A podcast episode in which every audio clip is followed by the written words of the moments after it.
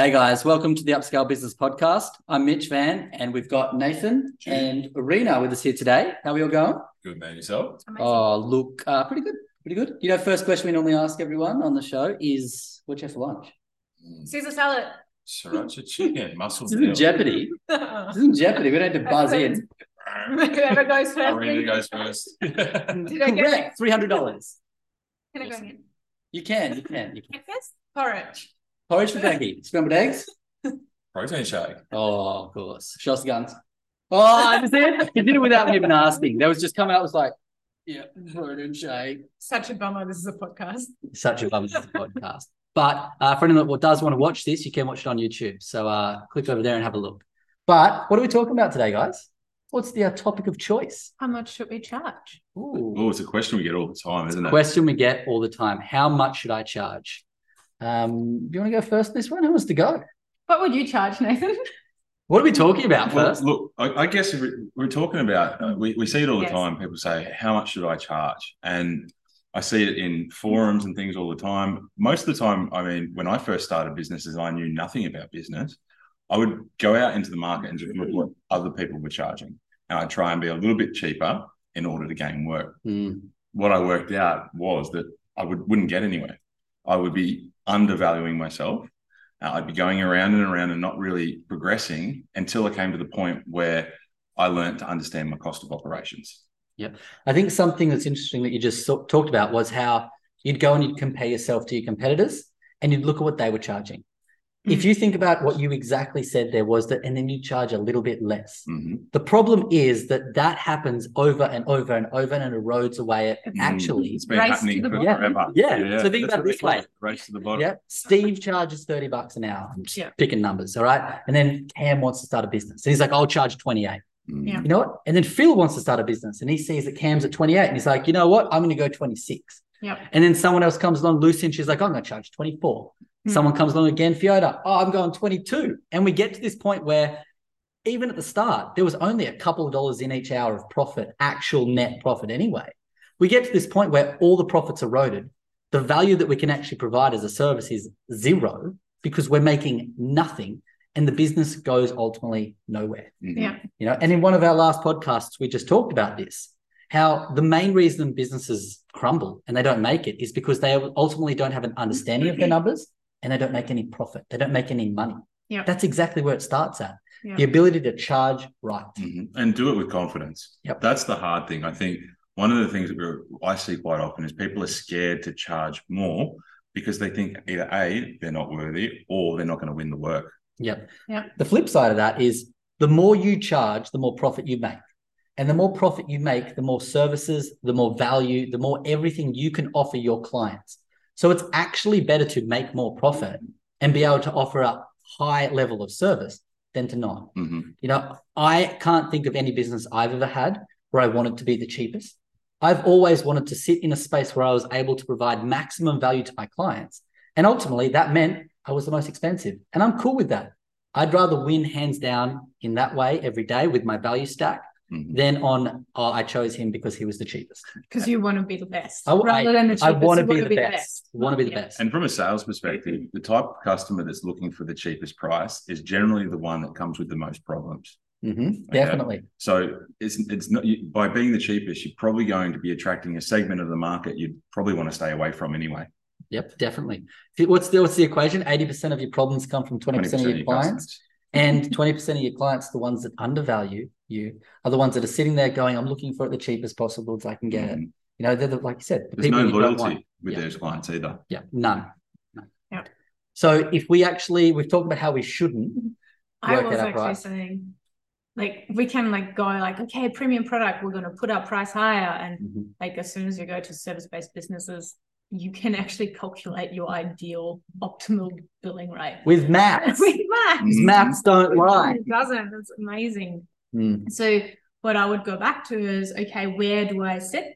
But what should I be charging based on my numbers? So, yeah, what should I? yeah, my business. Don't worry about anybody else. Forget competition. That's mm. it. Forget your competition. So there's a couple of things that you need to figure out across your team, um, like your billable hours. So and, and compare that to your available hours. So mm-hmm. if we work a 40 hour week, um, over that's like 40 six, uh, 48 weeks a year. I think it's 2,080 hours that you're available, but you won't be able to fully you can't bill for that bill those yep. hours entirely so you need to figure out how much of that can actually bill out yep. what's that percentage so maybe you can charge out or bill out 80% of that yep you need to find out that number and then you need to divide that percentage that you're getting by the total number of your employees mm-hmm. so um, I would look at who's on the tools, like who's Mm. actually bringing the money in, because you don't want to drive up your rate based on people that are in the office that you can't bill, but they're, they're still essential. You also Yeah. don't want to drive up your rate based on the fact that you're including Yeah. your partner's car Yes. in the business expenses Yeah. of what you can But- charge an hour. You've got to Yeah. be realistic. Yes. Yeah, yeah. So be realistic um, about who you include. Like it should be your resources that you can use to Yep. complete the work. Mhm. Yep. So not not your wife's wage or your husband's wage, but they are on the books, but they don't do anything. Yeah. And we're not saying don't have them on the books. We're not saying don't employ them or don't have a, a wage component going to them. We're simply saying when saying when you're building out your what can I charge rate or what your hourly rate is, effectively it comes down to maths. And what you're going to put into one side of the equation is what is the business cost to run? What Yeah, are the so that's different expenses? step. Yep. That's the next step. So you need to have your billable hours compared to available hours. Yep. Divide that by your total number of Yep. employees. And then that will give you um, a rate, right? Mhm. You need to, however, on the other side, you need to add up your resources cost. Mhm. So your labor, your materials, your subbies, all of that, plus your overheads. And then you want to add your profit margin onto that Mhm. because well, we can find out okay, what's the cost per hour? Um, and that's important too. You want to know, okay, what actually what does it cost per hour, per available hour, per employee to run my business? But you want to know how, how much you have to charge and include that profit. So if you want to make a 20% profit margin, you then include um, 20% of your cost on top of that. So if you have $100,000 worth of wages and resource costs and $20,000 worth of overheads, 120,000 at 20 20%, it's 24 grand. So you add that on top. And then the question I think everyone will be thinking is how much should I be what what percentage margin should I be looking for for profit? like 20% is a healthy profit. Mhm. Um, I would always aim for that. But then if you like you I feel like you can get cheeky. So if you put it up too much, you will very likely get too expensive. quite Price yourself out. Yeah, you Mhm. price Yep. yourself out. So um, it depends on how big your business is, obviously, uh, what services you offer as well. So some services you just can't put as much of a profit margin on top. So um, play with the numbers. Like I would just like run a couple of different scenarios. I think a good way to look at it is like ultimately you can charge as much as you can charge. Yeah. But the market will only pay what you're worth. Mhm. So, with that said, if we go back to the statement around your value stack, the more that you can show you are worth, the more that you can charge. Yeah. So, if we go in a nice, simple kind of way, one, we're looking at all the expenses of the business, the overheads. Mm. Yep. We're putting that all together. Yep. Right. We're adding a few other things in there, and then we're dividing it by effectively the billable hours of the company. Yep. Because billable hours are optimum how many hours we could do Yeah. times the efficiency. It's, that rate that I was Yep. talking about before. Yeah, you divide that number, so the expense number, Yes. resources or materials and all that stuff, plus your overheads, Yep. plus your profit margin, and you divide that by that rate that you first Yes. came up with Yep. when we looked at your um, staff billable hours uh, Yep. compared to available hours. and then that gives you kind of like your base is what you have to charge at. no, in this scenario, we already included the profit margin. We did So in this case, yes. That would be your optimal. yes. that that rate that you'll get there will get you to that profit Yep. percentage. If you don't include the profit profit percentage, Yep. then you get the rate that you have to charge, Which would be your break even hourly rate. basically. Right. Yes. Yep, perfect. And then Yep. from there, and it's really important to have that base number because then, as you said, like how much can I charge or what profit can I make or what percentage can I make? That could be different across different types of customers, Segments different of industries, different segments. Yeah. So you may have one price for at a profit base, one type of customer. And then when you do a work for another customer that you might see as a higher risk, there might actually be a different price component in there. Yeah. At least you know your numbers and know your absolute lowest that you can go. So sitting down with pen and paper and in front of your accounting software and filtering out, okay, what are my overheads actually? And and what are my resource costs like my direct costs uh, you need to start there and then you know I bet you there's a whole bunch of people out there already like, how do I know how much hours I can bill out and mm. how much are the available yeah. hours? Yep. You need to track that. You, you need, need, to track to. how much was I able to bill my team out this week, and but how long were they at work? That's the available hours. You, you need to be able to quote with confidence. You know, if you don't mm. understand these numbers, how can you do so? Yep, yep definitely. Um, if we looked at this I mean, it's this is something that we do with our clients. Yes. So when a new client jumps on board with us, one of their first calls is effectively the initial accounting call that they do with you. Yep. You go through our cost of operations calculator that we've got, yep. and you actually establish one what their break even hourly rate is. Yep. And then you have that conversation with them.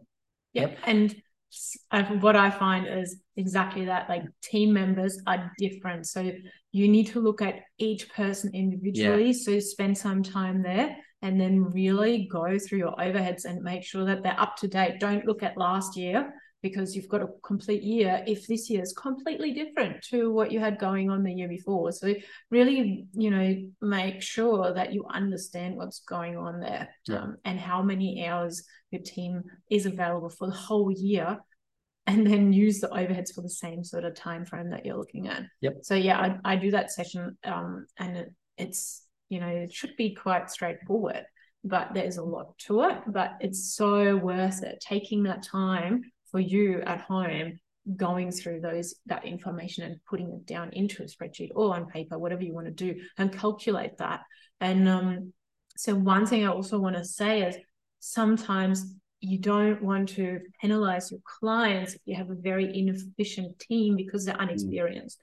So you might want to have a look at what is an ideal charge out rate um, and, and go a little bit further. Like if I, or what is my rate that I have to hit? So I want my team to be if, if I want to charge $90 an hour, how efficient does my team have to be? It might be 80%. So there yep. might be 80% billable for you to be able to charge that 90 bucks an hour. So that will then give you an incentive to train up your team to hit that 80% so you can charge a more competitive price in your area. Yep. Two concepts I want to talk on. So you've just talked re- uh, around how we actually establish what that number starts at. Mm-hmm. One thing I want to talk about is as we put more staff on, and this is something a lot of people don't realize, as we put more staff on, yep. the actual required hourly rate to break even drops. Yeah, it's bizarre. Discuss. Discuss. Discuss. Okay, so um, we'll look at the overheads, and you might up your overheads by when you put someone else on a little bit, mm-hmm. but generally it like if you have a factory and the, the rent will stay the same only because you put on one more person unless you're in that tight spot where you have to move into a different space because your team is too big but generally you'll be able to fit one more person in without having to pay extra rent. Yeah. Yeah maybe your fuel goes up a little bit but let's say that overheads will stay fairly consistent and the same, but now you have more capacity. You've got an extra person with more billable hours, yes, more available hours. So per person per hour, your overhead, because the hundred grand was before split over two people, now it's split over three people. So yep. instead of being 50k each, it's now 33,000 yep. each. So the cost per person actually drops when you hire. Yes. So a lot of the time we also hear, you know, I don't want to grow, I don't want to put more people on. Um, I just I like earning what I earn. And when we go into our business coaching space where the end goal is to be able to automate or sell a really profitable business, the easiest way to make that happen is to be able to one hire more people to carry the load because ultimately we can make more profit on the long game with the more staff that we have. Yep. Yep. So that was that concept. You nailed it. I love it. Hope you'll understand that one. Second concept that I want to talk about on top of that is once you establish your price, how much you charge, should it change? Or is it set forever? Is that it? Once you establish that you are charging 140 bucks an hour, is that it? Of course not. you have to have price increases. Yeah. Well, the thing, this is the thing. Actually, based on what we just said, you don't have to have price increases because technically, as we put on more staff, more load is carried. So we could mathematically drop, but are we going to do that? Probably not but we have the ability to I'm also aware, like or everyone's aware, especially in the current climate, prices rise over Mhm. time. So your Yes. overheads, even if you hired, your overheads will change eventually. Mhm. Um, but you know, you can always optimize that space. You can review, change things, swap things, you know, just get a better offer. Um, get something that that's more expensive, but it will give you better results. Like your overheads will always change a little bit. That's why we use an average. We don't use like this happened in that month and it's always going to be the same. Like things happen like once a year. You need to take them into consideration. Yep. But of course you will change your change your rate in line. Like we've got inflation. Like Mhm. things will get more expensive. Explain that. Explain that to them. Explain how in- inflation actually means that you have to increase your prices Well, if- or you're making less. Yeah, well, let's just like go off someone who uh, just earns a normal salary, right? Um, they earn a hundred grand a year and they don't get a pay rise at the end of the year, but prices are going up. So Rent effect- goes up. rent goes up, inflation, like goes up. depending on what rate it is, it's high at the moment, moment, very high at the moment. Even if it's lower, Mhm. your rent will go up. But if your wage stays at that hundred grand, that hundred grand will actually buy you less and less It's and worth less. less. It's Mm. worth less. Yep. Like you can buy less from it. Mhm. So that's the same with your rates and your business. The earnings, the profit, if you don't eventually increase your prices in line with at least inflation, you'll just go backwards rather than standing still.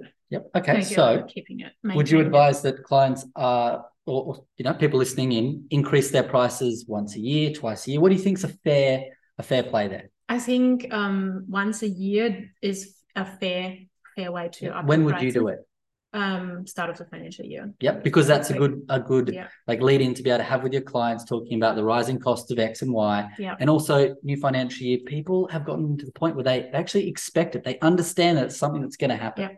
You know, um you might have, you know, you might be really efficient and you were able to, you know, reduce your overheads. You might be able to keep your rate the same Yep. um, without actually like, losing money because of inflation.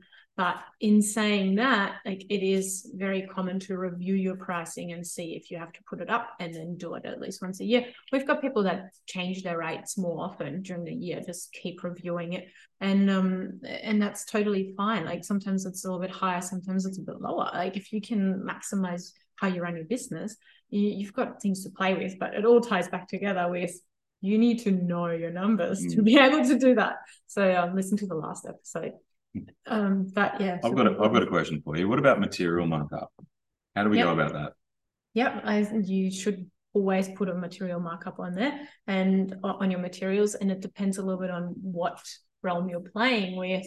Uh, that you might be able to put a larger or smaller markup on your material, but um, that's like heaps of people say it's thirty percent, but some people actually are able to mark up a lot more smaller ticket item at a higher percentage. Mhm. So this is where I would look up your industry standards and see how much you can actually charge uh, and mark up your material. But yeah, definitely, you know, don't don't sell them at cost. Like Mhm. put a markup on your material because you drive there, you have paperwork.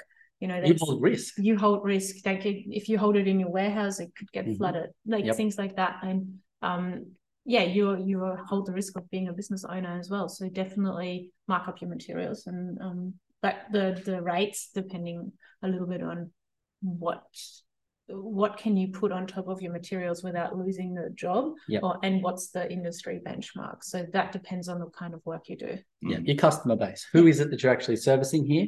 If it's someone that's industry related, you know, let's talk electricians and plumbers. If you're servicing a builder, the material markup's going to be less because effectively they're in the industry. They know what it costs. They know all those kind of things. yeah. Mm. But if you're servicing the domestic market, there might be the ability to put a little bit of a higher markup on it. And exactly what you said, you know, items that might only cost you five dollars, you could put a higher markup on that than something that might cost you a thousand dollars. Yeah. I also um just on that material markup and material cost, what I'd highly advise is check the current prices that you are getting charged. Don't just assume that oh it's always been five bucks. Mhm. That that price hasn't gone up So Yeah. because it can like get Especially in absorbed really today's quickly. market, Yeah. right?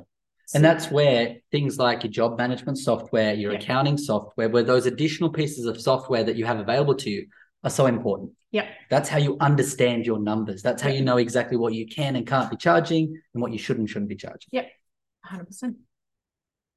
I've got one more question for you. Oh, hit it. Pre-built pricing Mhm. versus hourly rate. Big fan of both. And I know that sounds weird to say. Um, sit on the fence with them. I think that both have their plays and their places. If I think about our clients, we have a lot of clients that price in the hourly rate space and they kill it at business, but they have a clear understanding of what they need to be charging. Yeah. And they have developed a really, really good way to communicate their hourly rate with their, their clientele base. Yep. Yep. Price per point probably has an easier way to make money, make profit in it. But a lot of the times you will price yourself out if you don't understand the different levels of pricing you need in there.